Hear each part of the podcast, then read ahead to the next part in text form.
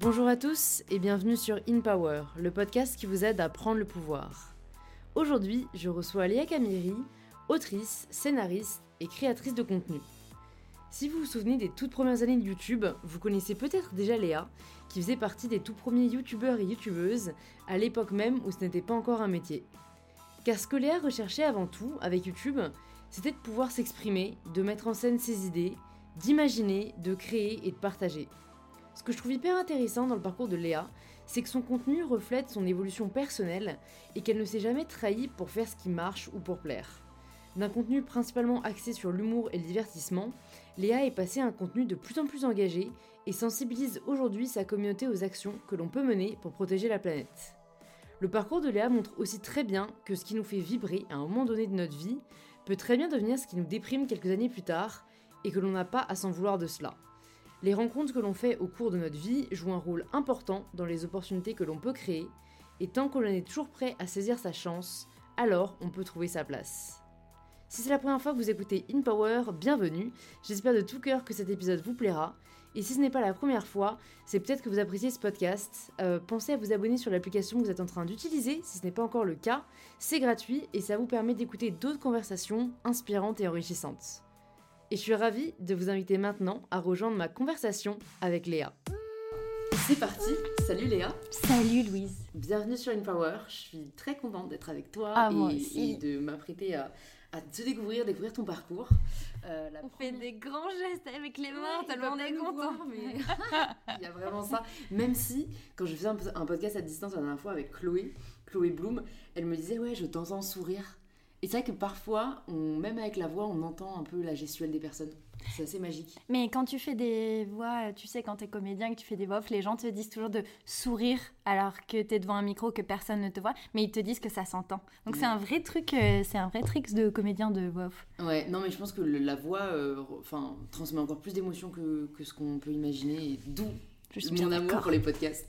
Euh, bah, du coup, est-ce qu'avec ta belle voix, tu peux, euh, tu peux te présenter de la façon dont tu le souhaites pour les personnes qui nous écoutent et qui te connaissent peut-être pas encore? Alors, je m'appelle euh, Léa Camilleri, j'ai 33 ans, je les ai fêtés en plein confinement, en mai.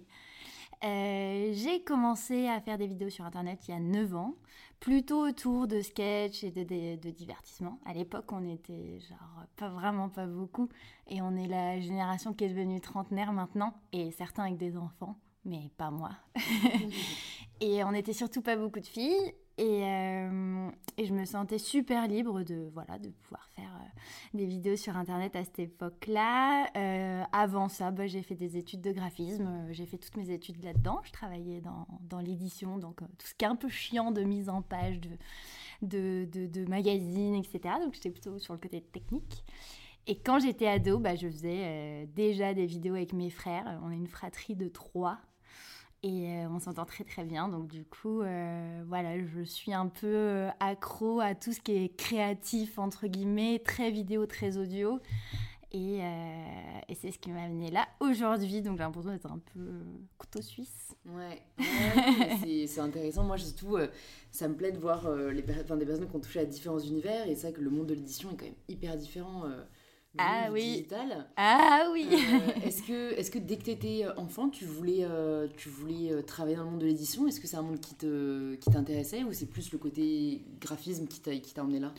Alors quand j'étais enfant, en fait, je travaillais déjà, puisque mon père avait un studio d'enregistrement. Euh, il est musicien à la base, mais il avait créé une partie euh, complètement dédiée à la publicité, la publicité audio, donc euh, les pubs que vous entendez à la radio, euh, ou ça pouvait être des répondeurs, euh, enfin euh, tout ce qui peut être audio et corporate euh, pour certaines entreprises. Et donc j'ai commencé à faire des voix d'enfants assez jeunes. Je devais avoir euh, 6-7 ans et ça a duré jusqu'à euh, peut-être 10-11 ans. et euh, donc j'ai- appris à travailler ma voix avec mon père, euh, des fois dans le studio, et c'était à Toulouse, et je croisais Jean-Luc Reichmann, qui est toulousain aussi, et qui venait faire des voix, donc trop bizarre. Et, euh, et, euh, et, ensuite, j'ai fait une scolarité euh, normale, mais c'est vrai que j'en parlais jamais à mes petits copains. Genre, je, je, je disais pas que. Pour moi, j'avais pas l'impression de travailler, j'avais l'impression de que c'était genre un hobby, ouais, ou, et puis que personne comprenait vraiment parce que j'avais pas d'autres papas qui avaient genre un studio d'enregistrement, donc je savais pas trop à qui en parler, donc j'en parlais jamais. Et euh, avec mon frère euh, Tristan, qui euh, est l'aîné de ma fratrie, qui a trois ans de plus, lui, il a toujours été ultra créatif, il dessinait beaucoup, etc. Et à la fin de notre scolarité, en fait, il est parti directement dans une école de, qui va de l'imprimerie jusqu'au graphisme, en fait, qui fait toute la chaîne. Tu, tu, touches tout, du, ils appellent ça le pré-presse, donc c'est de, de la création pure jusqu'à l'impression de ton projet. Et ça touche notamment aux livres, aux magazines, etc. Et j'ai voulu suivre exactement le même cursus. Donc euh, voilà, je me suis pas trop mouillée. Je suis allée à l'école là où il y avait mon frère pour euh, lui faire coucou dans la cour de récré. Et on a fait exactement le même cursus. Lui, c'est plus dirigé côté imprimerie. Et moi, je me suis dirigée plutôt côté édition. Donc euh, voilà, euh, manier les, les, les, mots, euh, les mettre en, en, avant, essayer d'en faire quelque chose de chouette. pas pour des livres, mais plutôt pour des magazines. On travaille pour un magazine masculin. Qui a, qui, a, fait son temps, mais qui n'a pas été très connu. C'était une espèce de JQ, mais un peu arty, un peu hipster. C'était génial parce que du coup, tout était possible.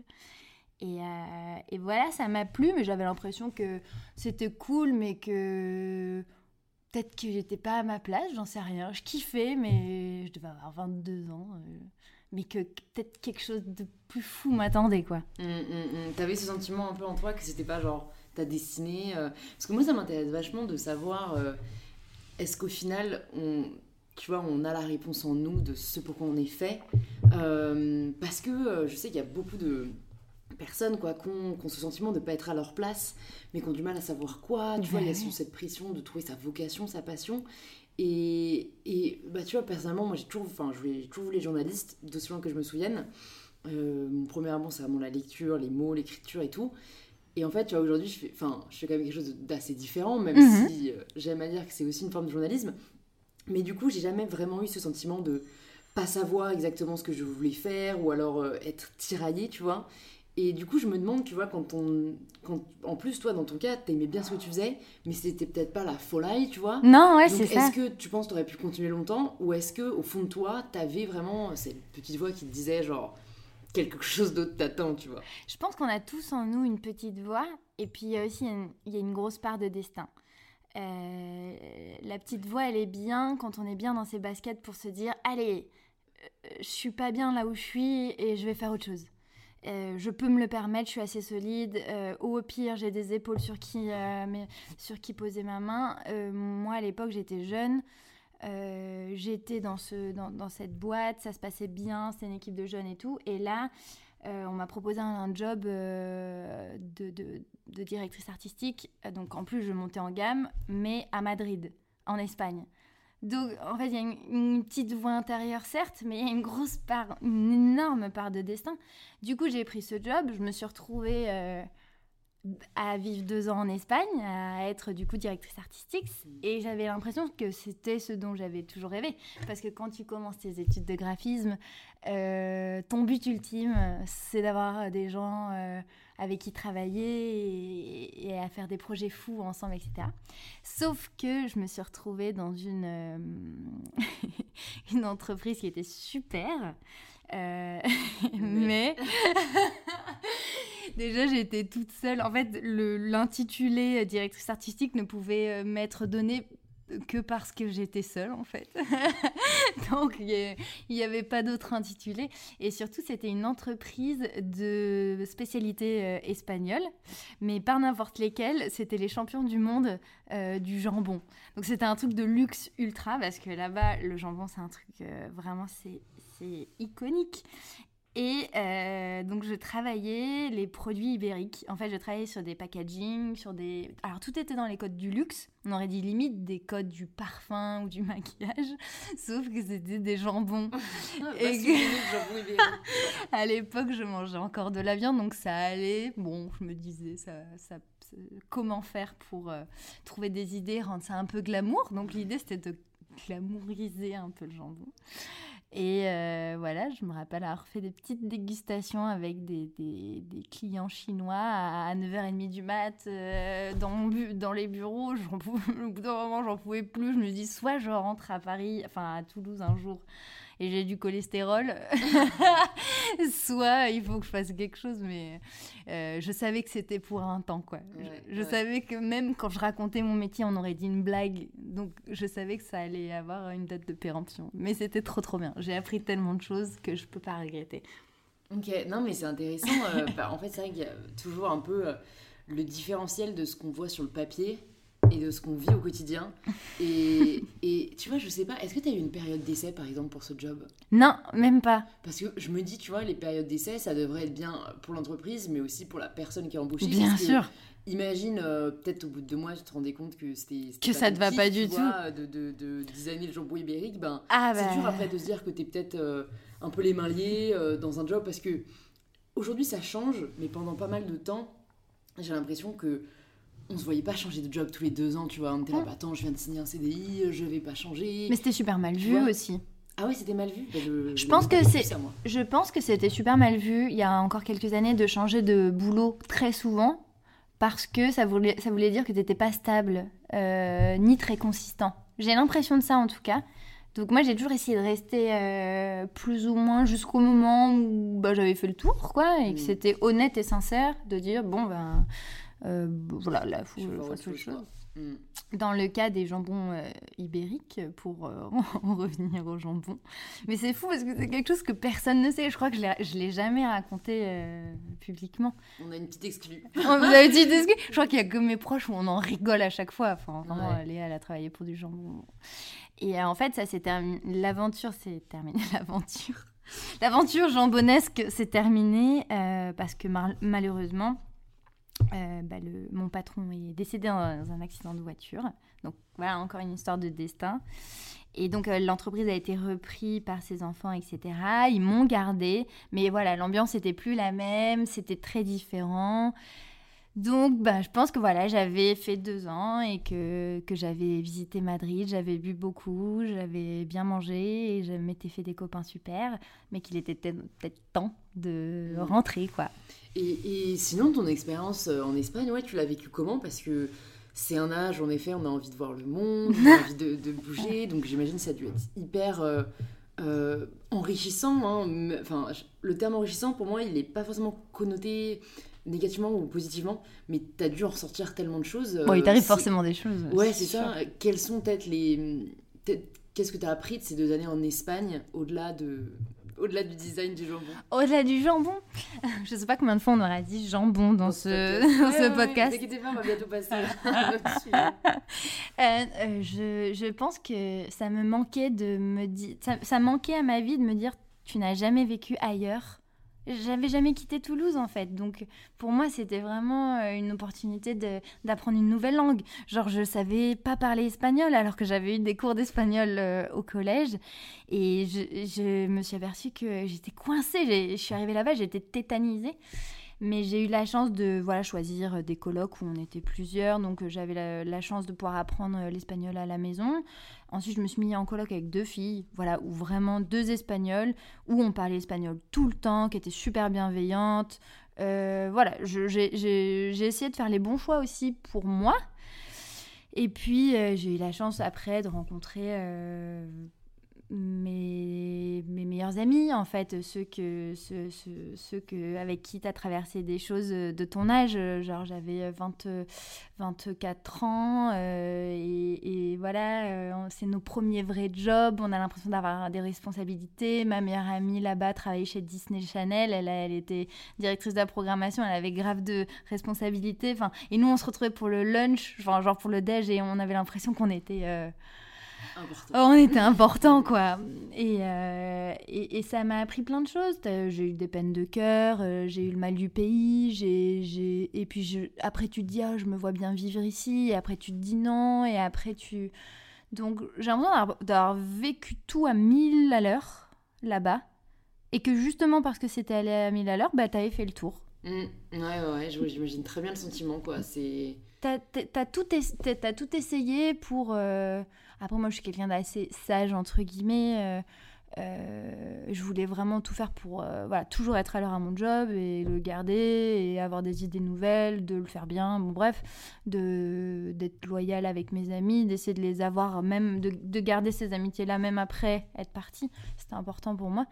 Donc voilà, j'ai juste l'impression d'avoir fait la fête comme il fallait, avoir essayé de parler au mieux, d'avoir appris la langue au mieux.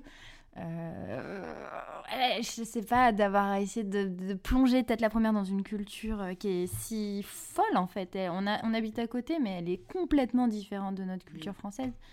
Donc euh, non, j'ai l'impression d'avoir fait au mieux. Et quand j'y retourne, c'est... J'ai l'impression d'avoir des gros flashbacks Ouais, de, ouais, de, ouais, ouais. de quand, Nostalgie, de euh, quand j'y étais, ouais, bien sûr. Et je vois des mini, des mini nous, tu sais, quand euh, tu vois des étudiants ou des, des nouveaux travailleurs là qui, qui sont dans les zones euh, là où il y avait tous les bureaux et qui, qui vivent la même vie que celle que tu as vécue et qui sont là et qui regardent l'heure et qui se disent ah merde je suis en retard. Euh, mais non, mais je regrette pas. Je regrette rien du tout de cette période parce que si j'étais jamais partie à l'étranger, bah peut-être que voilà, il y a une ouverture d'esprit qui se serait pas faite aussi. Ouais, ouais, ouais, ça ouvre je- tellement l'esprit. euh, Et je trouve que c'est plus un truc dont on se rend compte a posteriori, en fait. Bien sûr, sur le coup, tu peux pas savoir. Ouais, ouais, sur le coup, t'es la tête dans le guidon, comme tu dis, tu, tu profites, quoi. euh, bah, trop cool. Et du coup, euh, alors, une fois que tu te rends compte que t'as fait le tour, c'est quoi tes, tes prochaines étapes? Est-ce que tu démissionnes sans même trouver de nouveaux jobs avant? Est-ce que euh, tu trouves un job avant en te disant, bon, allez, je retourne à Toulouse Ou est-ce que à ce moment-là, t'arrives à Paris Dis-nous tout? Ben, du coup, vu, que ça s'est terminé quand même un peu, c'est un peu un- une fin un peu spéciale, quoi. Euh, notre euh, patron euh, meurt, euh, c'est pas, c'est pas la joie, quoi. J'en profite pour, voilà, finir ce que j'avais à faire, essayer de passer le relais à quelqu'un. Voilà, le, but c'était ça aussi, former quelqu'un d'autre pour laisser ma place. Donc c'est ce que j'ai fait. Et surtout, je voulais rentrer à Toulouse. Toute ma famille est à Toulouse. Je voulais rentrer et pas forcément avoir de plan B. Je m'étais dit, je vais rentrer, je vais me mettre en freelance. J'ai eu la prétention de croire que je devais être la seule freelance euh, de France et que je trouverais du job. Euh, mais pas du tout. J'étais nulle. En fait, je me suis rendu compte que que qu'en rentrant, on est, ben, il y a énormément de travail, mais euh, pour les freelances, mais mais qu'on était beaucoup trop. Donc en fait, je, me- je suis arrivée à Toulouse et je vivais un peu sur mes économies. Je suis retournée chez ma mère. Et là, je me suis dit, écoute, euh, est-ce que ça te rappelle pas euh, les moments où tu étais un peu ado et où tu avais du temps libre et où tu faisais des vidéos? Si, un peu quand même. du coup, j'ai recommencé à faire des vidéos, sauf que là, ben, euh, entre-temps, YouTube était, appa- était apparu, quoi. Et quand tu faisais des vidéos, du coup, avec tes, frères, c'était quel type de vidéo C'était vraiment scénarisé aussi? Ou c'était genre du, vlog? Entre guillemets, tu vois, à l'époque. C'était quelle démarche un peu vous aviez? Ah, en fait, on faisait un peu de tout. Euh, on faisait un peu tout. On avait même participé à des concours de courts-métrages. Et ils sont vraiment nuls. Faudrait qu'un jour, je fasse euh, leaker le lien de mon court-métrage qui est horrible. Euh, où j'avais pas... juste pour voilà juste pour vous donner du baume au cœur Euh, non on a fait un peu tout type de format le, le plus souvent c'est comme on était fan de ciné on on recréait des scènes de films, on faisait des parodies de sketchs, euh, on faisait des parodies tout court, ou alors on faisait des courts-métrages voilà, euh, de A à Z. Et ce qui est trop fou, c'est que mon père était tout le temps dans la combine pour euh, soit nous aider à monter le film, soit nous aider pour les bruitages. Enfin bon, mon père, ce grand enfant, quoi. Et, et même quand j'étais en Espagne, j'avais ma meilleure amie qui s'appelle Martha euh, là-bas, ben, on faisait aussi des vidéos. En fait, je me rendais pas compte à quel point j'en ai toujours fait. Mais même nul, même des vidéos où tu te filmes à SingStar qui devient finalement un sketch, qui devient finalement un moment où tu vas te déguiser, te mettre une moustache et, euh, et, je- et tu sais pas pourquoi un chapeau de pirate. Et ben, je me, je me suis rendu compte que j'ai jamais arrêté de filmer. Et c'est ça qui, qui m'a perturbée il y a pas longtemps, où je me suis rendu compte que j'avais jamais arrêté. Toutes les fois où je me flagelle en me disant ouais, t'en fais mm. pas assez, euh, mais en fait. Euh, mais en fait, ça, ça rejoint un peu euh, ce qu'on disait tout à l'heure. quand tu vois écouter en gros un peu son enfin, s'écouter sur trouver sa voix et ce qu'on veut faire si on identifie comme ça une chose qu'on n'a pas lâchée tout au cours de sa vie, perso pour moi c'est l'écriture, mhm. ben ça, veut, ça nous donne un super bon indicateur de ce qu'on aime le plus au final. Et, et je trouve que. Et tu vois, c'est vraiment des évidences, mais qu'on nous dit pas assez quand on, quand on doit trouver euh, un travail, tu vois. Ou même euh, quand euh, moi, mes années lycée sont, sont, pas si loin. Et, et vraiment, ma, ma, logique, c'était pas du tout genre, trouve ce que tu aimes le plus faire. C'était enfin ce qu'on me rabâchait, c'est-à-dire regarde là où il y a des débouchés. Oui, bien sûr. Euh, euh, si jamais tu t'en sors bien à l'école, ben vise haut. Mais genre, c'est tellement pas au final la bonne démarche parce que euh, pourquoi viser haut si au final c'est pour avoir des responsabilités mais que t'as pas du tout envie d'avoir et qui t'épanouissent pas du tout. Et surtout, ce que vraiment j'ai envie de dire, parce que ça paraît facile de dire genre faites ce que vous aimez, mais c'est que vraiment, pour l'avoir vécu et réalisé, vous ne serez jamais aussi bon que dans ce que vous aimez faire. Bien sûr. Et si vous êtes bon, et eh ben vous trouvez beaucoup facilement du travail qui sera beaucoup mieux valorisé, donc beaucoup mieux rémunéré, etc. etc. Donc voilà, long story short, est-ce que toi tu avais conscience que c'était euh, la vidéo ta passion ou c'est venu vraiment plus tard? Non, et, je, blâme un peu, euh, tu sais, les, conseillers d'orientation, enfin je les blâme pas, les pauvres, mais les conseillers et les conseillères d'orientation au collège. Parce que par exemple, encore un truc que je n'ai jamais dit, euh, j'ai eu des, problèmes un peu euh, familiaux qui ont fait que j'ai eu, euh, j'ai été en situation d'échec scolaire en milieu de, de collège et, et j'ai pas eu mon brevet. Voilà, alors à l'époque c'était un big deal, pas avoir son brevet, il fallait vraiment le faire exprès quoi. Et je l'ai pas eu, j'ai eu honte très longtemps, pendant des années.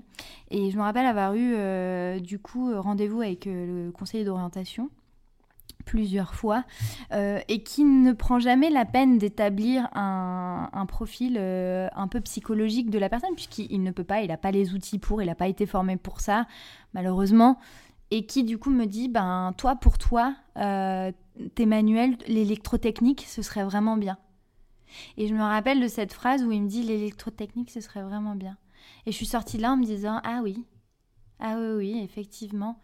Et, et puis non, à un moment donné, on se dit non, c'est pas ce que je veux faire, je, ne veux pas faire ça.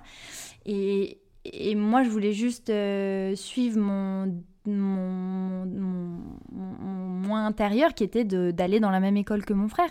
Mais je me dis, euh, quelqu'un qui, qui n'a pas euh, d'exemple devant lui, à qui on dit euh, tu vas faire électrotechnique et qui se lance dans un BEP électrotechnique, mais je, je, me dis que c'est terrible et je me dis qu'il doit y en avoir énormément en fait. Hmm. je dis pas que l'électrotechnique c'est pas bien, je dis juste que pour moi c'était pas adapté et que peut-être pour d'autres gens c'était pas adapté. Non mais ça c'est clair que cette dichotomie entre manuel et académique est aberrante. En fait je vois pas pourquoi parce que des gens des mauvaise note entre guillemets à l'école. Du coup, on leur dit le manuel c'est fait pour toi. Oui, exactement. C'est absurde. Je veux dire, t'as des personnes qui ont des 20 sur 20 et qui, ouais, seraient hyper épanouies dans la poterie. Et t'as des personnes bah, qui ont 10 de moyenne, mais qui au contraire ont envie de faire de la recherche parce qu'en fait, il y a un domaine qui les passionne, tu vois. Exactement. Et c'est vrai que ça, c'est tellement. Enfin, je sais pas, les personnes qui nous écoutent, mais on a tous, je pense, un exemple en tête, genre de personnes qu'on connaît à qui c'est arrivé, tu vois. Ah, bien sûr. Il y a une vraie césure, effectivement, t'as raison, entre si t'es bon à l'école, tu vas faire des études, si t'es pas bon à l'école, tu vas faire des trucs manuels. Et ça, faut vraiment que ça change. Mm. Il faut vraiment prendre en compte euh, l'aspect psychologique de la personne parce que euh, il y a tellement de débouchés aujourd'hui, il y a tellement de formations qui sont mises en place, et ça, pour le coup, c'est vrai. Il y a plein de choses qui sont mal faites, mais il y a des choses qui sont bien faites. Et dans la formation, aujourd'hui, on trouve tellement de trucs. Euh, même moi, en tant qu'adulte, euh, quand j'ai cherché à me former, pour, je ne l'ai pas encore fait, mais j'ai trouvé euh, ce que je voulais. Mmh. Donc je me dis, il faut pas cracher sur, sur, sur tout ça. Et surtout, j'ai un, exemple, un vrai. Ma mère a complètement repris ses études à 45 ans.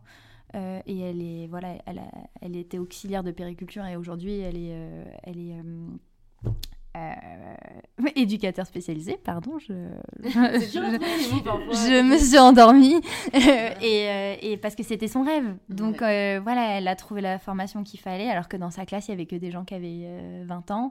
Et ben elle en avait 45, elle avait des enfants qui étaient déjà grands et elle a dit bah, tant pis, je m'en fous, j'y vais.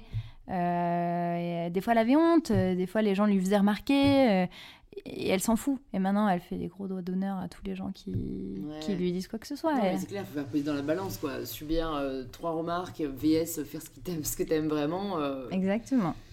Ok, bon alors, du coup, on est d'accord. Toulouse. Je reviens à Toulouse. Tu recommences à faire des vidéos, mais là, c'est genre en mode euh, side hobby ou c'est tu te dis je vais faire des vidéos pour en faire ma future carrière? Bah non, je me dis juste je vais faire des vidéos, ça va être trop cool. Sauf que YouTube est apparu et euh, j'ai pu poster, enfin. Avant, je postais jamais mon travail. Donc, euh, j'ai commencé à faire un peu tout et n'importe quoi. Euh, et ça, ça, ça a pris, je, pense qu'on peut dire ça. On était tellement peu à l'époque sur Internet. C'était en quelle année pour nous restituer un peu? Bah 2012, je pense. vraiment les tout débuts du YouTube. Ah ouais, je pense. Et du coup, du coup, j'étais, je me suis éclatée. Franchement, j'avais l'impression de en plus, depuis Toulouse, t'as pas la pression de Paris. Ouais. De, tu sais, de, tous ces gens ensemble à Paris qui font plein de trucs. Moi, j'avais l'impression d'être toute seule et de pouvoir encore euh, faire des trucs, même un peu de mauvais goût, tu vois, qui sont pas très, toujours très marrants, des blagues qui tombent un peu à plat. J'avais pas trop le stress. Et euh, en, commence, en recommençant à faire des vidéos, du coup, euh, mais postées cette fois-ci, le magazine Cosmopolitan m'a commandé une vidéo par mois. Donc pour moi, c'était la consécration. Alors bien sûr, ça n'était pas payé. Ah euh, mais j'étais tellement contente. Mais à l'époque, 2012, j'étais tellement contente de travailler pour un magazine euh, que j'avais feuilleté quand j'étais plus jeune. Euh, et je me disais, il, me disait chaque mois, on, t'envoie le magazine et tu réagis à un gros titre du, du magazine. Mais donc c'est ouais, c'est aujourd'hui ça paraît ça paraît dingue quoi. En fait, ils, te contactent, ils te demandent clairement de créer du contenu, ouais. de produire, tu vois, une vidéo et ils font à aucun moment mention. Euh, ah bah ils disent on n'a pas, on n'a pas de thunes. Est-ce qu'ils disent, euh, est-ce qu'ils disent quand même en échange, on, je sais pas, on vous offre un abonnement ou genre juste ils te disent faites-nous, fais-nous une vidéo par mois. Euh, j'avais quand même un encart dans le magazine. Il y avait un encart qui s'appelait euh, euh, Léa encore. Alors mon blaze avant c'était Léa encore Junior. Je, voilà, vous avez le droit ah de vous moquer. Oui, ah, je, comprends mieux maintenant parce que j'ai regarder un peu des anciennes vidéos pour préparer le podcast. Et... Tu t'es dit est-ce que c'est la même personne Non, non, mais je me suis dit est-ce que c'est ouais, est-ce que c'était son nom de scène? C'était. Est-ce est qu'on peut vraiment dire nom de scène? C'était mon nom de. Je sais pas. Je crois qu'à l'époque il fallait avoir un blaze. Alors je m'étais dit bon merde, qu'est-ce que je dois prendre? J'avais mis ça. Donc Léa encore junior. Et euh, j'avais un encart euh, dans le magazine où euh, il y avait marqué que je réagissais à un gros titre du magazine chaque mois. non, bien sûr, je n'ai jamais été payée. Ou je crois qu'à la fin, j'ai été payée comme pigiste, genre 124 euros, genre un truc comme ça. Mais ça devait être sur les trois derniers, parce qu'on mmh. s'est battu corps et âme.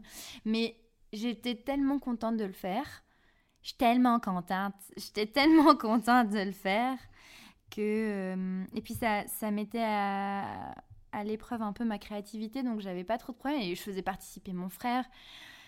Donc c'était vraiment un exercice tous les mois d'être constant, de, de, trouver euh, des idées sur un gros titre du magazine et tout. En plus, je suis même pas pro magazine féminin, tu vois. J'étais, je le lisais quand j'étais plus jeune, mais viteuf. Donc le but c'était un peu de prendre le contre-pied aussi et de se moquer de, de, la presse féminine euh, gentiment. Mm.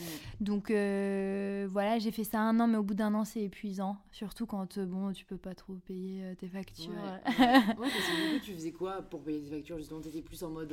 Bah, je vivais chez ma maman déjà. Ça, c'était un peu. je me sentais nulle. Au bout d'un moment, t'as pas envie de vivre avec ta maman toute ta vie. surtout quand t'as vécu plein de trucs.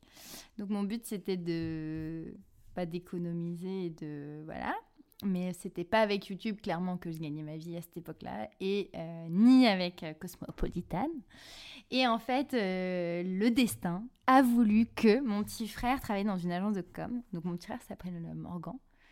je, vous resitue, hein, on est une fratrie, on s'entend très très bien, donc on parle souvent les uns des autres. Et il travaillait dans une agence de com, une très très grosse agence à Toulouse, qui avait récupéré comme client Eau Précieuse.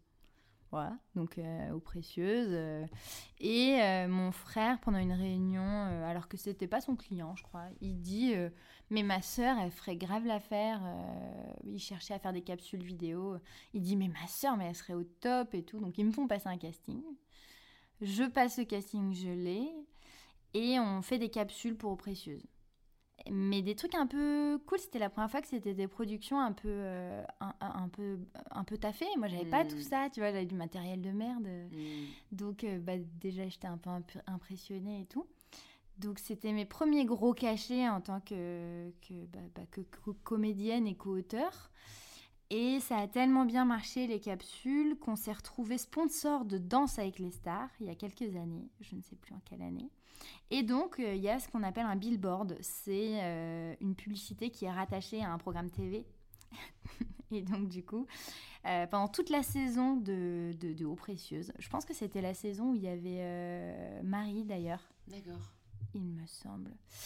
Et ben, il y avait ma gueule à la télé qui dansait dans un tutu et qui disait euh, Eau Précieuse, euh, je sais plus, je sais plus, bref. Euh, on, le retrouve assez facilement sur le net, mais il m'avait mis un petit tutu et c'était assez marrant. Genre, euh, je faisais des petits moves de fille qui sait pas danser et, euh, et à un moment, je me coince le cou pour de vrai, donc il l'avait gardé. Bon, bref. Et ben, ça, ça m'a permis d'avoir mes premiers cachets. Et avec ça, et ben, j'ai eu un 28 mètres carrés à Bagnolet. j'ai pu monter à Paris, quoi. C'était la folie. Ouais, ouais. donc t'avais ce désir de, de bouger de Paris? Parce que tu me disais avant euh, Toulouse, tu t'en sentais bien, t'étais Bah dans la pression. euh, Qu'est-ce qui a fait qu'en fait tu t'es dit euh, la ville m'appelle, enfin là? Bagnolet m'appelle. Ben, c'est un peu le destin. Mon- je, je- je venais de signer chez un agent, une agente. Et elle m'a dit. Grâce à ben, YouTube, du coup. Grâce à YouTube. Donc en à parallèle de tes cachets, tu continues quand même les vidéos et ça gagne de l'ampleur. Ça, voilà, ça continuait. C'était encore un peu. Voilà, j'étais pas non plus. euh, je crois que je devais avoir 10 000 abonnés, un truc comme ça. mais Donc à l'époque, euh, 10 000 abonnés, t'avais une agent quoi. On pouvait, à Ouais, l'époque. Ouais. On pouvait, on pouvait, et puis c'était surtout que sur l'artistique, donc c'était pas, euh, j'avais jamais fait de collab avec une marque, euh, on n'était pas du tout là-dedans. Euh, Mm. Avant, youtubeur et euh, instagrammeur, ça existait moins. Il y avait, il y avait les blogueuses déjà quand même, mais nous, on, on gagnait pas notre vie avec des partenariats. Mm.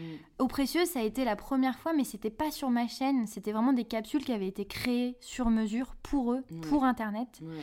Et, euh, et, et, euh, et puis ensuite, je me suis retrouvée. En fait, c'était un gros contrat où dedans, je me suis retrouvée avec ma tête sur les flacons dans les pharmacies. Enfin, tu vois, c'était genre le truc fou. euh, Ouais. euh, Il y avait des, des gros droits à l'image. bah, des gros droits à l'image, Ouais. etc. Et pour moi, c'était fou parce que je venais de commencer. Et, euh, et par chance, j'avais pas de bouton, donc j'avais été retenue. Euh, je m'étais Ah dit. là là, le, le rôle du, du faciès t'es une femme. Ah oui. dans, tout, dans tout métier.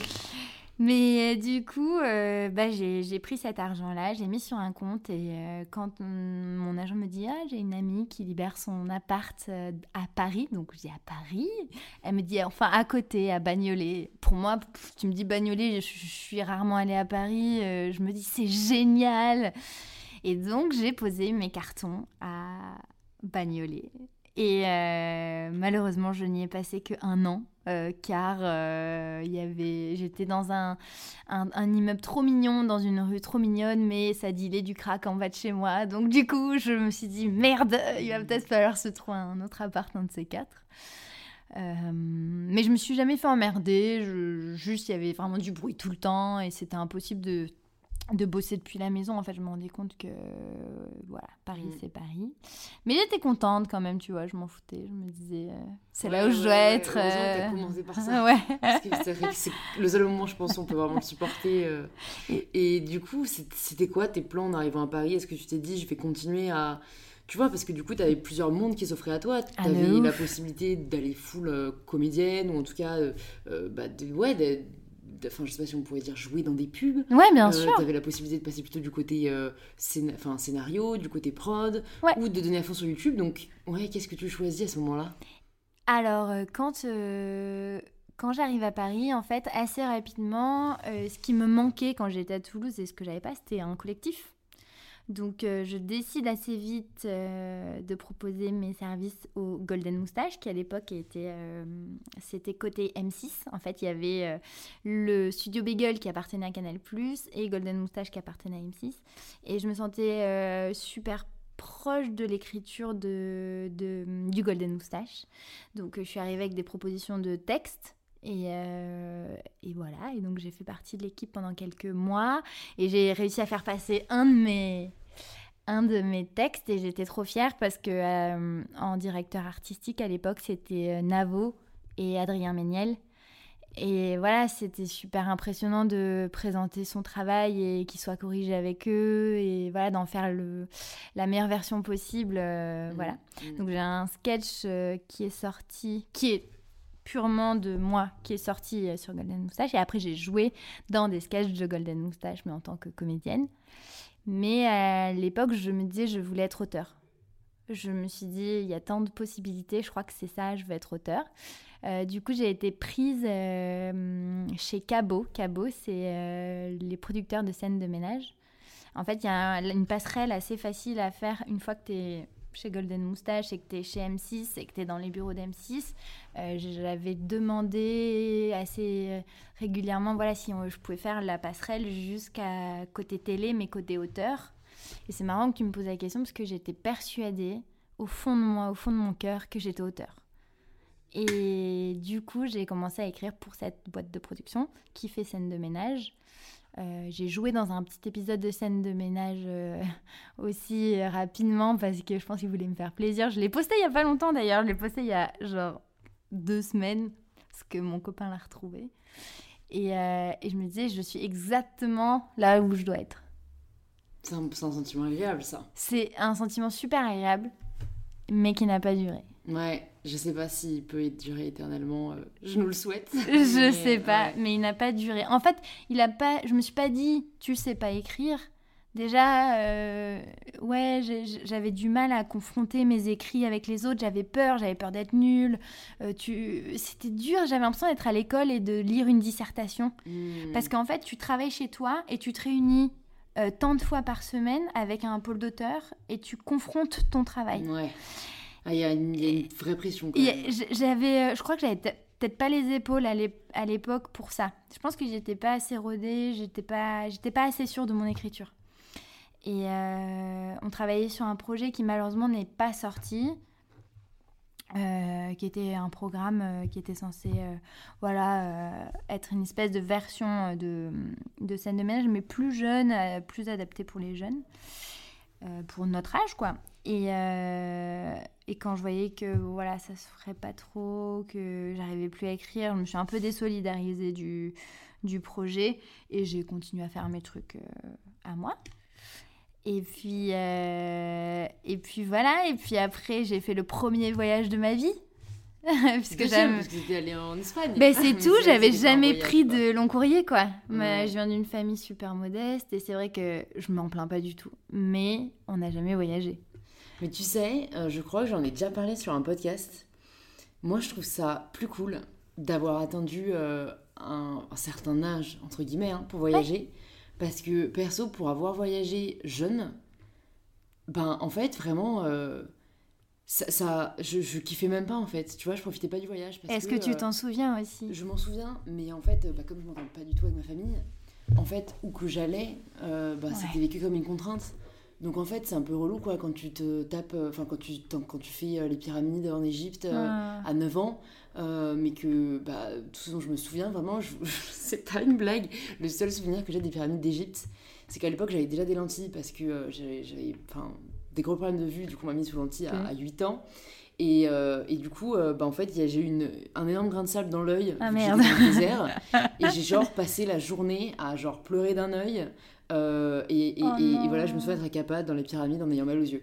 Donc tu vois, et en fait, vraiment, je me suis dit, j'aurais bien aimé attendre vraiment genre 18 ans avant de voyager. Parce que du coup, t'as eu le temps de, de, de le rêver. les autres, t'as eu le temps de le rêver, t'as eu le temps de, d'attendre le moment pour encore plus le kiffer. Et ça aussi, c'est un truc dont j'ai déjà parlé, mais moi, je trouve que l'attente souvent est encore plus belle que le moment lui-même. Et c'est pour ça que j'adore Noël, moi, tu vois, c'est que genre, je le prépare, tu vois, en novembre et, et, Noël arrive fin décembre. Et, et, ouais, franchement, je pense que j'aurais plus kiffé euh, les voyages. Et heureusement, maintenant, j'ai, j'ai retrouvé, tu vois, euh, ce, plaisir et ce goût. Mais vraiment, pendant genre de mes 9 à, à 18 ans, euh, bon, je voyageais, tu vois, mais. Et franchement, avec le recul, je me dis, mais c'est. Enfin, c'est une espèce de, de, je sais pas, de, de caprice, de pourri gâté, quoi. De, euh, mais en fait, c'est juste que les conditions dans lesquelles je voyageais n'étaient pas agréables, non, tu il faut, vois. il faut pas se, il faut pas se juger ni culpabiliser. Je pense juste que à certains âges, on n'assimile pas le voyage comme, euh, comme, euh, comme nous maintenant. Et c'est juste que parfois c'est trop d'un coup. Mm. Euh, parfois, euh, tu vois, c'est- je, je fais le parallèle avec euh, ces gens, par exemple, qui amènent des poussettes euh, à Disneyland. Ouais. Euh, effectivement, le gamin ne s'en souviendra euh, absolument jamais, soyons honnêtes. Euh, mais je pense que c'est euh, les parents, ils ont envie de, de vous ouvrir à, à, à une autre culture, une autre perspective de vie. à- Sauf que hum, ça dépend où tu vas. Si tu vas dans un club med et que tu sors pas de ton club med, effectivement, bon là, c'est un peu raté. Mais euh, je pense que c'est bien quand même d'avoir voyagé jeune. Je sais pas si j'aurais... Oui, j'aurais aimé, je pense, voilà, Mm. parce que je te le dis de, l'autre côté de la barrière. J'aurais aimé pour euh, ne serait-ce que me dire, il n'y a pas de normalité, il y a plusieurs couleurs de, de, de peau, il y a plusieurs, euh, il y a plusieurs euh, cultures. Euh, moi, j'étais un peu coincée, euh, je me sentais un peu ignorante. Mm. Et, euh, et quand j'ai fait ce premier voyage, c'était le Mexique, et ça a été la claque, parce que euh, tellement Mexique, euh, loin culturellement. ouais. Oui, oui, là c'était c'était fou et, et j'avais économisé pour ça. J'étais partie avec euh, mon copain de l'époque et, et c'était euh, lui non plus, il n'avait pas pas énormément voyagé. Donc vraiment, on était deux, oh, même dans Ouais. l'avion, et tu sais, tout est génial quoi. Le Ouais. moindre truc que tu vois est génial dans l'avion. euh, j'en la première fois que tu prenais l'avion ou pas? Alors j'avais pris des, des courriers courts, mais pas de longs courriers. Je sais pas si on dit courrier court.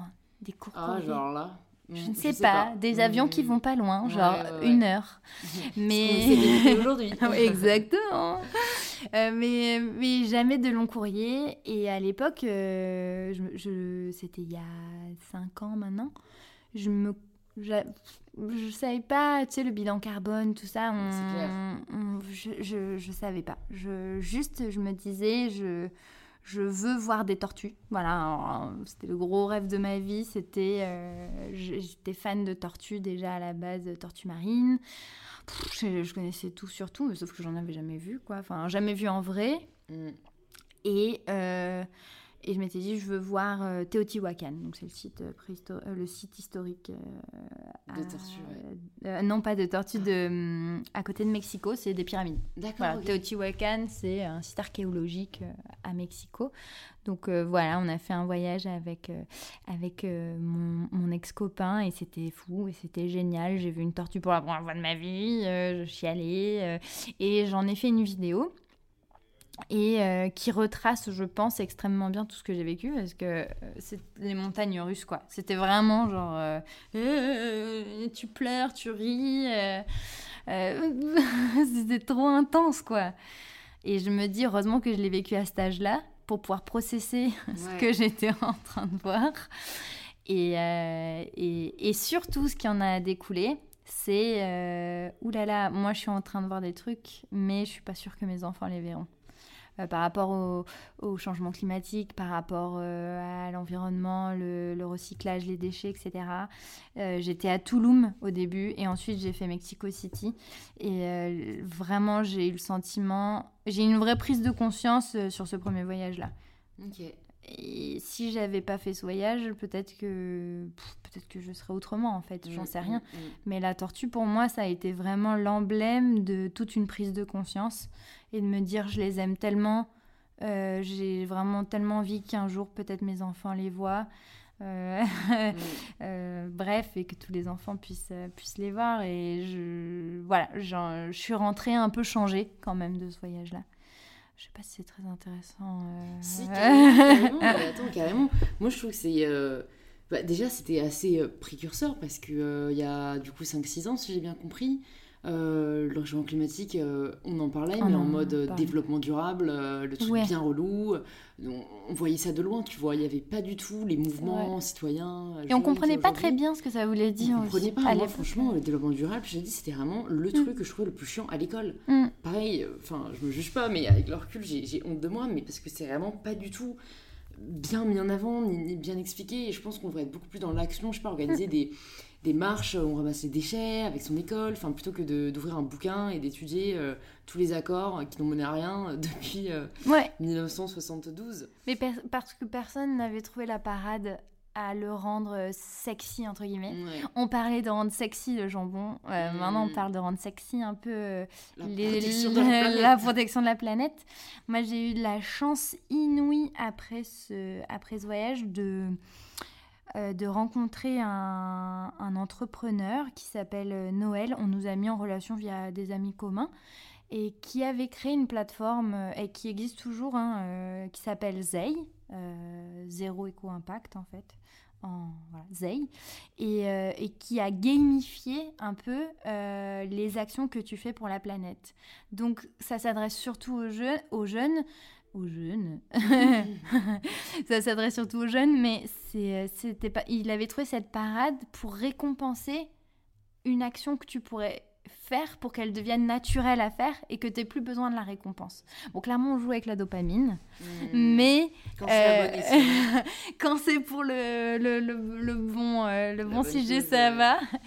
Mais j'avais trouvé ça euh, trop génial. Donc, on a, on a, décidé de travailler ensemble sur un projet de plantation de forêt. on avait choisi il travaillait déjà avec une, un organisme qui s'appelait WeForest, euh, qui, a, qui, a belle, euh, qui a une belle notoriété et qui, qui fait les choses vraiment bien. Donc euh, voilà, on, a mis du temps à ce que ça se mette en place et on a surtout choisi, on avait le choix dans plusieurs pays pour reforester. Nous, on a choisi le pire, là où il y a vraiment rien. on a choisi la Zambie. Donc en fait, on se disait comment on pourrait soulever des fonds pour faire un projet de reforestation sans demander de l'argent aux gens. Donc là, on est en 2014 euh, Ouais, on doit être en 2015-2016. Ok. Donc euh, je, après tous ces débuts de vidéos de voyage. Quoi. Ouais, ouais. Et est-ce que à cette époque-là, tu étais déjà à plein temps sur YouTube ou pas encore? J'étais full time YouTube. Ok, donc là, ça a commencé à être. Euh, rémunéré, vous avez commencé à pouvoir en vivre. J'étais rémunérée, j'étais, je faisais autant, j'avais fait des vidéos sur Golden Moustache, mais après j'ai, j'ai fait des vidéos sur ma chaîne. Je faisais, après avoir fait une vidéo euh, au Mexique, j'ai eu très très très envie de faire des vidéos de voyage. Ouais. Avec des toutes petites touches d'écologie dès que je le pouvais, mais tant que je le maîtrisais pas, je voulais pas dire n'importe quoi. Et surtout, j'avais envie de filmer des vidéos où euh, les abonnés pouvaient agir. Mais je savais pas comment. je me sentais hmm. vraiment genre dans l'impasse. Et euh, on a réussi euh, à, à, créer ce projet de vidéo du coup en Zambie et ce projet de reforestation en prenant une marque euh, à l'époque, ça se faisait pas beaucoup. On avait tendance à faire des Ulule ou des crowdfunding, genre donnez-nous de l'argent et puis on va aller planter une forêt. Mais on s'est dit, nous, notre communauté, enfin ma, communauté, elle a peut-être pas que ça à faire et puis ils sont jeunes et puis ils n'ont pas d'argent et puis cet argent, peut-être qu'ils peuvent le mettre ailleurs. Donc en fait, euh, on a une marque, malheureusement. Euh, qui est une grosse marque qui s'appelle Unilever, qui nous a donné une enveloppe et euh, nous, on a fait un système de regarder une pub. Euh, tu regardais une pub et ça faisait un don. maintenant, c'est hyper démocratisé. Voilà. À l'époque, pas du tout. Euh, et ce, don se, se, mettait dans la cagnotte. Et nous, si on arrivait à avoir cette enveloppe, je crois que c'était 7 ou 8 000 euros, bah, ça nous permettait de prendre cette cagnotte et de directement le donner à WeForest et nous, ensuite, on se rendait sur place. Et comme ça, on attendait que nos petites pousses soient prêtes. Et on allait les planter. Donc on a fait ça. On a en 24 heures, on a eu la cagnotte. C'était incroyable, c'était fou. Genre, euh, bref, mm, j'en reviens pas même encore maintenant. Euh, et puis euh, et puis Noël qui a créé la plateforme et moi on est parti en Zambie planter les petits arbres des petits abonnés euh, et, c'était super parce que tous ceux qui nous avaient aidés, tous ceux qui nous avaient retweetés, on avait pu mettre un petit leur nom sur leurs petits arbres et puis les planter. On avait pu donner un nom à la forêt que les, les abonnés avaient choisi. Enfin, genre vraiment, il se passe des trucs de fou quand tu utilises Internet pour des sujets bien précis. hmm, il se passe des choses un peu magiques. Et ça, ça restera genre vraiment un gros highlight. Euh, je me suis dit, ouais, les youtubeurs, on n'est pas, on n'est pas ce que la presse veut bien dire de nous, quoi. Hmm. Donc euh, j'étais super fière et on a planté cette forêt, on est allé voir les fermiers, on est allé euh, monter des ruches. Bah, j'ai kiffé ma race et, et, voilà. Et de temps en temps, j'update sur cette forêt à qui veut bien, qui veut bien l'info, quoi. Hmm. trop cool. C'est vrai qu'à ce moment-là, il y a un vrai changement personnel qui s'est opéré chez toi et qui s'est enfin matérialisé au final sur ta chaîne, sur tes vidéos. Est-ce que ça, ça a été euh, difficile à, vivre, difficile à mettre en place parce que euh, c'est euh, quelque chose dont on ne se rend pas forcément compte, mais en fait, quand on est créateur de contenu, on peut pas vraiment parler d'un sujet et le lendemain parler de complètement autre chose. Mm. En tout cas, c'est compliqué parce que j'imagine que les personnes qui te suivaient te suivaient pour des vidéos humoristiques, de divertissement. Et bah, toi, tes aspirations changent et, et, ben, je trouve ça totalement normal que du coup tes vidéos reflètent le, le nouveau toi. Bah, comment ça s'est passé cette période? Parce que j'imagine que ça va pas être facile. Je crois que je m'en rendais pas compte sur le moment. Je me disais juste, ouh, je profite euh, du socle que j'ai pour. Euh, quand, quand, je parle du socle, c'est plutôt la communauté et je profite d'avoir euh, comme un grand auditorium géant pour, pour, pour, bah, pour porter un sujet. Et effectivement, quand tu fais un virage sur Internet, je m'en rendais pas compte et j'avais pas anticipé. Mais il y a des gens que ça ne m'intéresse plus. Et à qui tu peux pas en vouloir parce que c'est pas ce pourquoi ils, ont, ils se sont abonnés à la base. Donc pour moi, le fait de fluctuer en termes d'abonnés m'a gêné au début en, me disant mince, est-ce que c'est parce que je suis nulle ou est-ce que c'est parce que mon contenu est de moins bonne qualité? Mais comme je savais que je baissais pas en qualité, je pouvais au moins me dire bon, euh, c'est juste que peut-être ça les intéresse pas et, il faut respecter ça. Donc aujourd'hui, je vis avec ce truc de je respecte à 1000% que ça puisse ne pas intéresser. Euh, bah, je fais des choix tous les jours euh, de parler de certaines choses ou de collaborer avec certaines marques. Il faut trouver la juste balance de ce qui, toi, te fait plaisir mais peut-être que ça ne correspond pas à la personne qui est en train de le regarder. Elle a le choix de s'abonner ou se désabonner, donc euh, autant qu'elle puisse faire l'un ou l'autre. Aujourd'hui, j'ai plus du tout, du tout les yeux sur les chiffres. Je préfère largement euh, avoir moins de personnes et avoir toujours autant de, discussions et de débats et d'engouement autour de certains sujets que trop de gens que je n'intéresse pas en fait. Donc euh, les chiffres, il faut faire très attention sur le fait que c'est ça peut être très dangereux à être trop fixé sur les chiffres et les statistiques. Euh, on peut se rendre malheureux. On peut se comparer très très facilement et ça aussi ça rend malheureux. Donc euh, je pense que sur Internet, il faut surtout se fier à l'engagement qu'on a avec ses abonnés, à la façon dont on se parle, avec qui vous, vous interagissez, quelle est votre audience et, qu'est-ce que vous avez envie de faire de tout ça. Les chiffres, ça vient après. Les chiffres, ils sont là pour... Euh, quoi Pour l'ego Pour les marques euh, Mais moi, j'ai pas de problème d'ego, donc... Euh, ok, pour les marques, peut-être que c'est important. mais si c'est important, peut-être qu'elles n'ont pas envie de travailler avec moi. Je m'en fous, je le saurai jamais.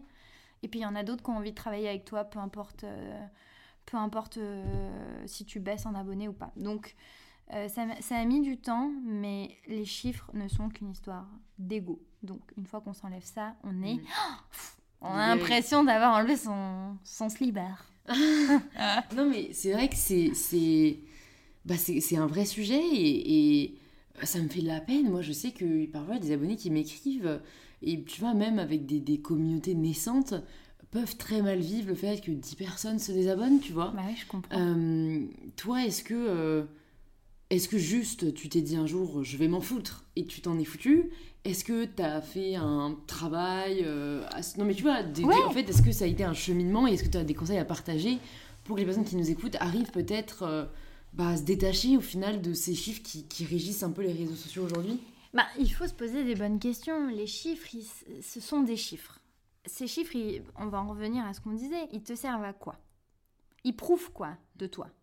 Alors quoi, si tu as 30 000 abonnés au lieu de 10 000, c'est que quoi T'as réussi quoi euh, T'es plus populaire? Mais populaire grâce à quoi? C'est quoi le contenu qui t'a rendu populaire? En fait, tout est une histoire de contenu. Je me dis, euh, euh, moi je juge pas du tout, par exemple, des filles issues de télé-réalité qui ont je ne sais pas combien de millions de followers. Je me dis, il y a des gens qui ont décidé de les suivre. Point barre. C'est, ils ont envie de voir ça.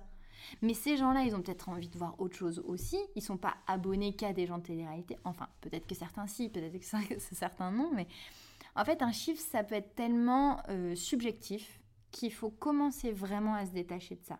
Ce qui est important, c'est ce qu'on va se dire avec sa communauté. Ça va être les commentaires, ça va être le, travail qu'on va mettre dans ses photos, dans sa façon de parler, dans sa façon de vouloir ouvrir un débat.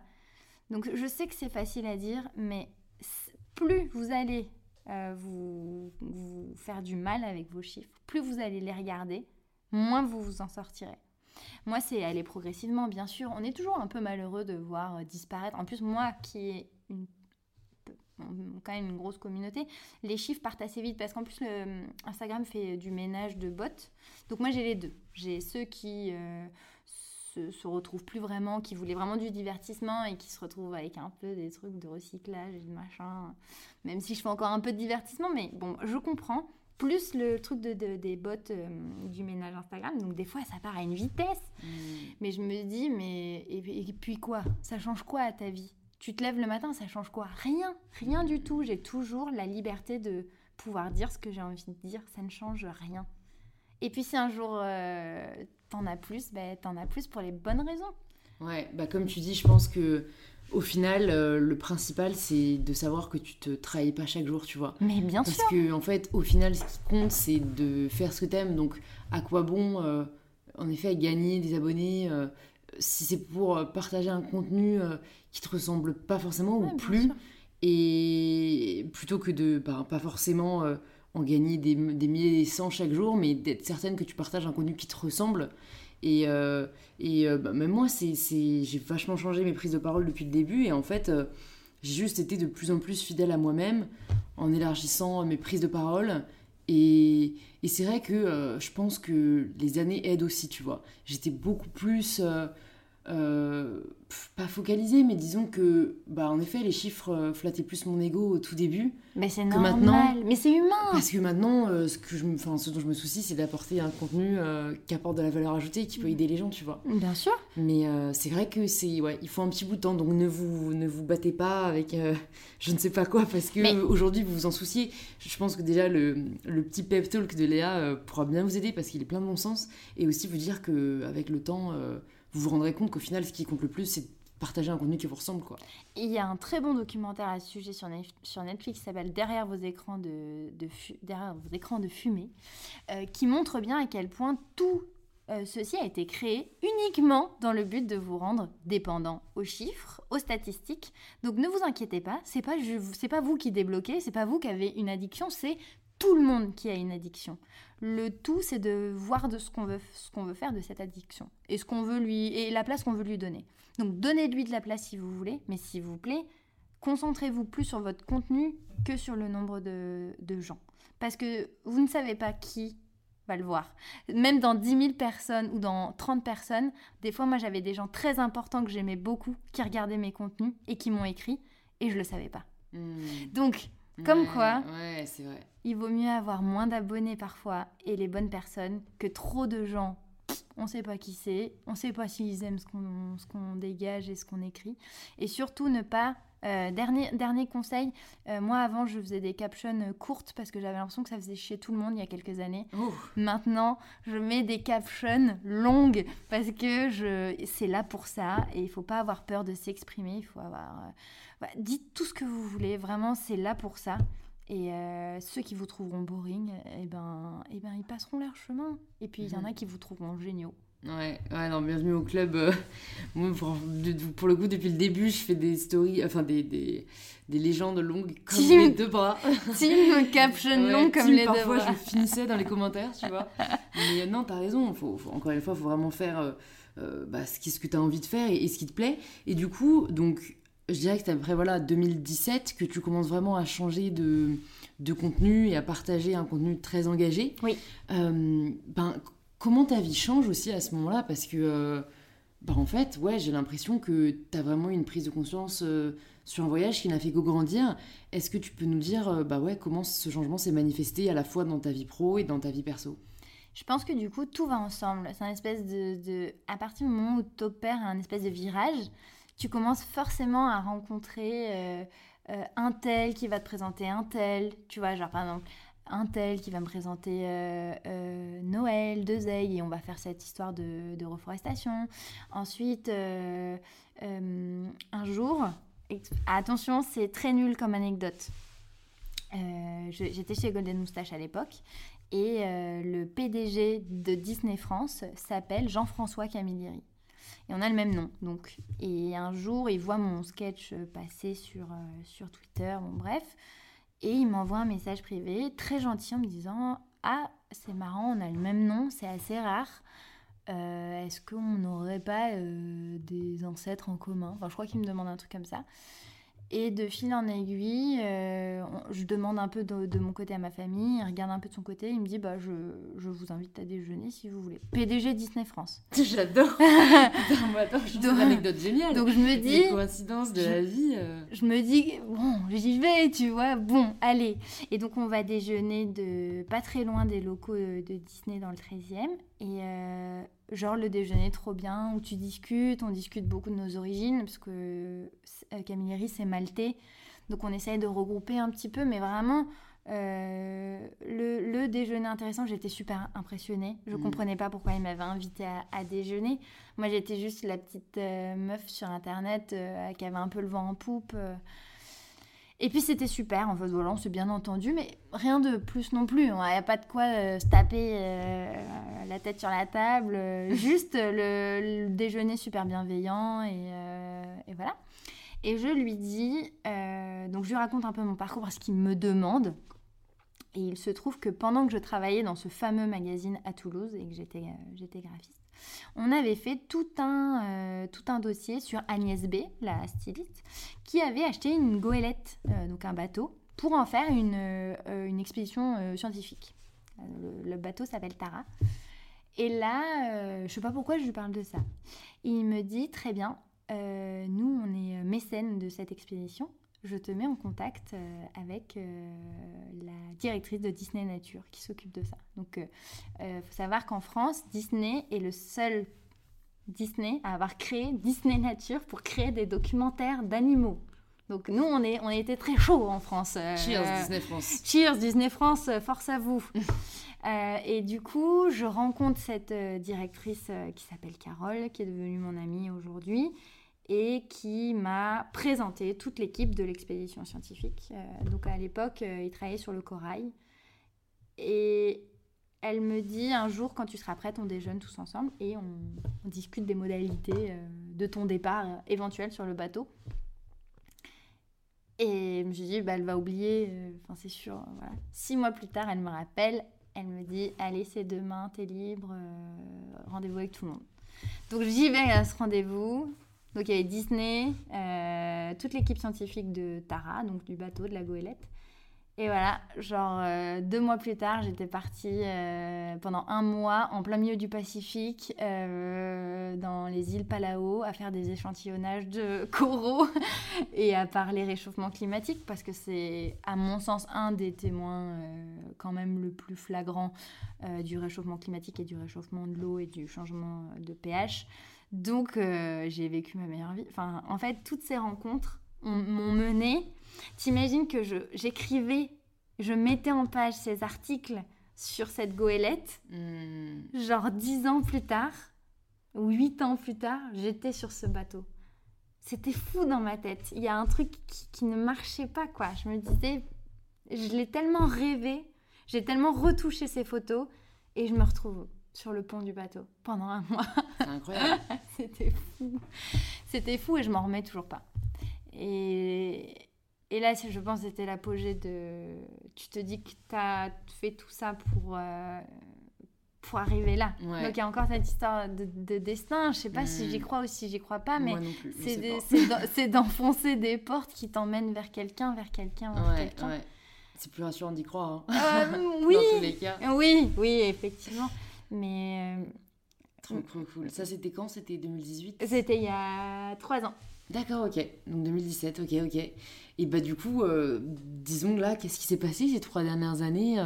Est-ce que tu as l'impression d'avoir également changé? Est-ce que tu as l'impression que non, là, tu as trouvé vraiment ce dont tu as envie de continuer à parler sur les réseaux? Tu te situes où?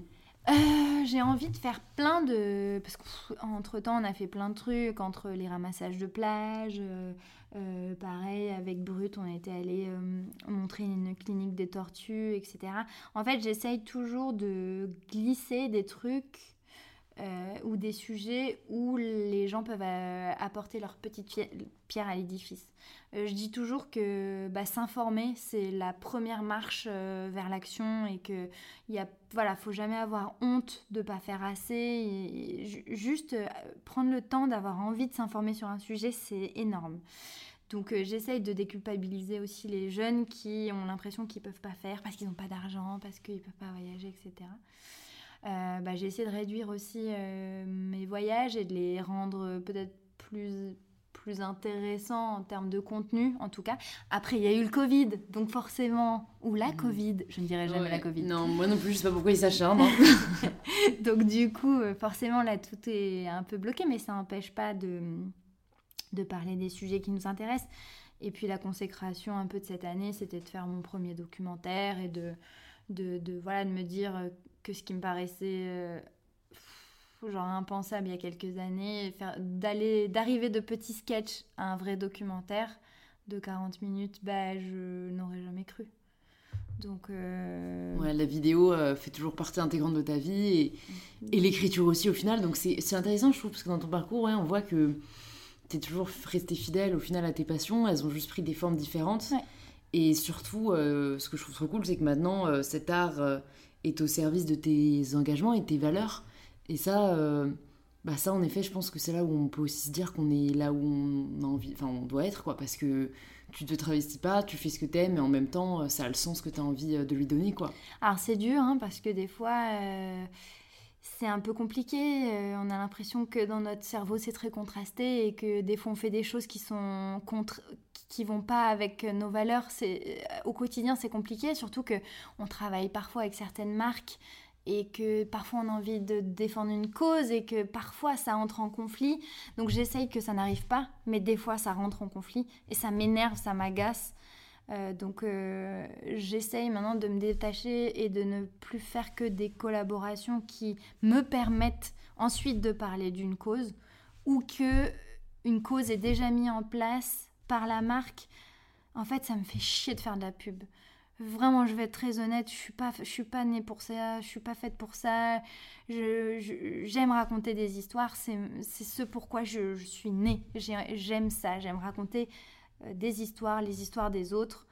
Et je suis pas un panneau publicitaire. Et parfois, on a été obligé à un certain moment, sans le vouloir, parce que c'était un peu la mode, et puis pour gagner notre vie, de d'accepter des choses qui nous ressemblaient pas.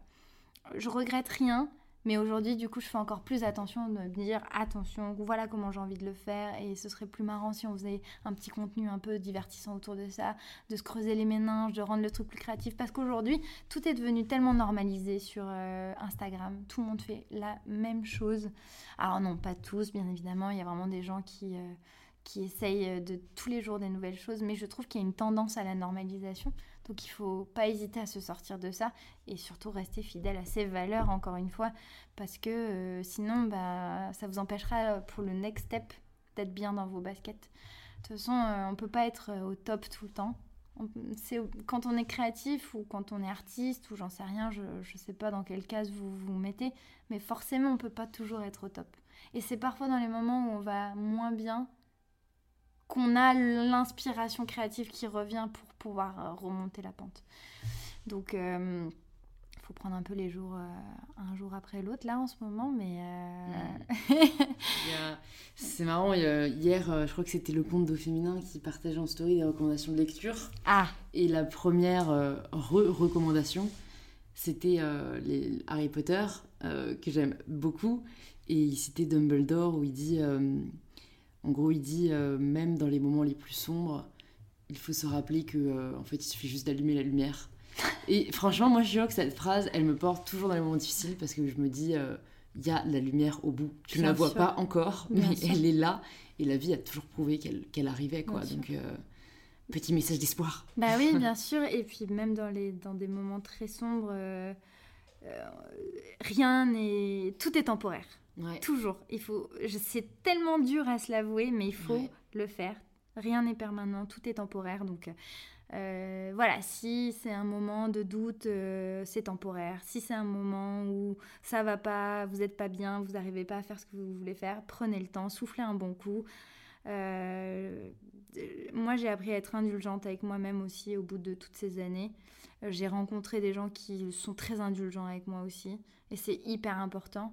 J'ai été dans des relations un peu toxiques où on était plus sur la le, rendement et, la, voilà, la productivité. Et puis jouer bien, il fallait être une bonne comédienne, gna gna gna. Et en fait, c'est pas ça que je voulais faire. Donc euh, aujourd'hui, j'ai la chance d'être entourée de gens qui me laissent être qui j'ai envie. Euh, je parle de ma famille, mais je parle aussi de la personne avec qui je suis. Et c'est hyper important. C'est hyper important d'être euh, avec des gens qui vous aiment et qui vous soutiennent. Et, qui, vous tirent et qui vous tirent vers le haut. Si ce n'est pas le cas, il faut surtout pas hésiter à faire un pas de côté euh, et à se dire que c'est ok de prendre du temps euh, loin de cette personne. J'ai mis tellement de temps à faire ça moi, ça m'a coûté et pourtant c'est la libération. Hein. Trop cool. Bah, merci beaucoup Léa pour tous ces mots de sagesse. je sais pas si tu réalises, ça fait une heure et quart qu'on oh parle. non, je suis désolée. Ah non, mais, mais ne excuse pas, moi j'adore. J'adore les épisodes longs et ceux qui arrivent jusqu'au bout de cet épisode le savent et partagent sûrement euh, mon ressenti. Euh, j'ai quelques petites dernières questions pour toi. Oui. Euh, déjà, est-ce qu'il y a une ressource, que ce soit un film, un documentaire, un livre, qui t'a particulièrement touché et que tu aurais envie de recommander aux personnes qui nous écoutent? Un ouvrage, un livre ou un... Genre, ouais, là, ce que tu veux, une ressource qui t'a fait ressentir quelque chose et T'as envie euh, que les personnes qui nous écoutent euh, le voient, le lisent, euh, l'entendent Ces derniers temps, je regarde beaucoup le compte de Woman Do Stuff. Ok. Et qui est plein. C'est vrai Non, je connais pas. Oh my god Il faut que tu le vois, je ne saurais même pas comment le qualifier. bah, c'est c'est autant artistique que c'est féministe. Je pense que féministe n'est peut-être même pas le mot. C'est des êtres humains normaux qui ont juste envie que le monde change. Euh, non, et qui est très bien et qui parle de, beaucoup se déculpabiliser euh, autour de plein de choses. Et euh, c'est très beau visuellement aussi. ok, donc c'est compte Instagram. Women Do Stuff. Et ils font aussi un magazine, donc si tu le veux en version papier, il, il, existe aussi en version papier. Après, que te dire? En ce moment, je lis des trucs pas très fun. Euh, puisque je fais euh, pour la première fois de ma vie une petite euh, psychothérapie, donc je lis des trucs pour mieux me connaître. Mais, mais en, en film, je regarde beaucoup, beaucoup, beaucoup de, de trucs sur Netflix. Je suis accro je, aux documentaires surtout. Mm. Et j'ai regardé récemment un documentaire qui s'appelle Wild Wild Country. Je ne sais pas si tu l'as vu. Non. Moi, mon grand dame, c'est d'avoir peu de temps oui. pour euh, regarder. Donc, euh, si tu veux, temps que j'ai, généralement, je, je, lis. Mais, si tu veux, euh, je te fais des fiches de lecture de, de films ou de documentaires. en vrai, tu peux quand même. Enfin, je prends quand même les, les recommandations de documentaires parce que Parfois, euh, le soir, euh, quand j'ai trop de trucs à faire, j'envoie tout bouler et je regarde un film. oui. souvent, je regarde de la fiction. Moi, pour le coup, euh, j'aime beaucoup Disney+. Hein, c'est marrant, cet épisode ah n'est pas sponsorisé par Disney, mais non, on peut dire Netflix, Amazon Prime. Et... Ouais. Non, mais moi, vraiment, c'est Disney+. parce que trop bien en Disney+. Oh j'adore regarder des dessins animés pour me vider la tête ou des films de fiction. Ah, ben d'ailleurs, sur Disney+, si jamais vous ne voulez pas regarder un dessin animé euh, ou une fiction, euh, ils ont créé un documentaire en 5 épisodes, ou 6, je ne sais plus, qui s'appelle The Imagineers. Mm. Et ce sont tous les gens, tous les ingénieurs et les imaginateurs qui ont créé le monde de Disneyland dans, dans le monde entier. Donc qui ont travaillé avec Walt Disney au début, mais qui ont inventé donc tout, de, des décors aux attractions sur des années. Donc ça se passe dans les années, euh, au début des années 60. Euh, c'est génial, c'est des gens géniaux, c'est des gens qui sont des grands enfants alors mmh. qu'ils ont 70 ans maintenant. Cool. Euh, vraiment, euh, allez voir ce documentaire parce qu'il est feel good de ouf et il est extrêmement bien réalisé, bien fait, bien produit. Euh, donc Bah, voilà. Tu vois, j'irai voir ça et je te ferai mon petit retour après. C'est vrai Et tu, peux les regarder n'importe quand, ils ont pas... Ouais. tu vois. Bon bah super. Et mes deux dernières petites questions. Oui. Déjà, est-ce qu'il y a une personne que tu aimerais entendre sur ce podcast Euh, Voilà. Parce que t'en as fait plein déjà que J'en j'aime. ai fait euh, plein. Alors, de toute façon, si tu quelqu'un que j'ai déjà reçu, c'est pas grave. Mais est-ce que là, il y a des personnes que tu connais ou que tu connais pas Ouais. T'aurais envie de, bah, qui passent sur le podcast? J'ai ma belle-sœur. Attention, je dis ça. Ok, c'est ma belle-sœur, mais euh, je fais pas de. C'est c'est parce que je la trouve géniale. En fait, elle est euh, illustratrice. Et euh, elle a commencé en, dessinant des, femmes, je, je te montrerai. Elle s'appelle Eve. Et, euh, et, euh, et elle fait des dessins qui maintenant cartonnent. Son compte euh, est à, à 30 000 abonnés, je crois. euh, Rien que qu'en faisant des, des dessins, parce qu'ils sont forts, parce qu'ils provoquent quelque chose chez les gens. Et elle est très pour euh, voilà, la lutte féministe, que tout le monde se sente inclus, que tout le monde se sente bien. Elle déculpabilise vachement. Elle est super jeune et elle, est créative à fond. En fait, elle, utilise tout ce qu'elle a, tous les supports créatifs pour aider les gens voilà, à se sentir euh, bien. Elle, euh, elle veut changer les choses avec ses dessins et je Mhm. trouve ça génial. Mm. Donc euh, écoute, je te montrerai ce qu'elle Ouais. fait et euh, son compte s'appelle About Evie. Voilà. Ok, EVI. trop cool. Bon, moi, je mettrai ça dans les notes du podcast. Et la dernière question, c'est la question signature d'InPower. Ça signifie quoi pour toi prendre le pouvoir de sa vie? Prendre le pouvoir de sa vie, c'est euh, décider qu'on existe, qu'on existe pour de vrai, qu'on a une place à prendre dans le monde et que, et qu'on, que malheureusement on n'en a qu'une et qu'il faut s'en servir pour ce qu'on aime et pour en faire euh, le bien, surtout. Trop cool. Bah, merci beaucoup Léa pour cette conversation Ah que j'ai adorée. J'ai envie de. j'ai en- enfin, vraiment, à chaque fois que je fais un podcast, je me dis euh, et si je passais ma vie à faire des podcasts Et si, on, et si on faisait ça tout le temps Ouais, non, vraiment, j'adore euh, échanger, je trouve ça hyper enrichissant. Euh, bah, pour les personnes qui, sont, euh, qui nous écoutent et qui veulent en savoir plus sur toi, où Oui. est-ce que tu veux qu'on les redirige? Euh, bah, sur mon compte Instagram, si vous voulez, je poste un peu tout et n'importe quoi. Euh, qui n'a pas de, de- de pseudo, il s'appelle Léa Camilleri. Euh, vous ne verrez pas de jambon sur ce compte, euh, car je ne mange pas de viande. Ça Mais- va une autre époque. mais non, ben non, mais ce, c'est voilà, ce sera juste moi, mon chien, mon chat, et, et voilà. Maintenant, je me pose plus trop de questions sur ce que je poste. euh, Et, et ça fait du bien. Et ça fait trop du bien. Ouais. Trop cool. Bon, bah, merci beaucoup Léa. Merci et à toi. À très vite. Merci de vous être rejoint à notre conversation avec Léa. Si elle vous a plu, vous pouvez nous le faire savoir en partageant un post ou une story sur Instagram, en nous taguant arrobase Léa Camilleri et mybetterself pour qu'on puisse le voir et interagir avec vous. Vous pouvez aussi envoyer l'épisode à deux amis qu'il pourrait aider ou inspirer et laisser un petit 5 étoiles sur Apple Podcasts pour que je puisse y voir votre commentaire.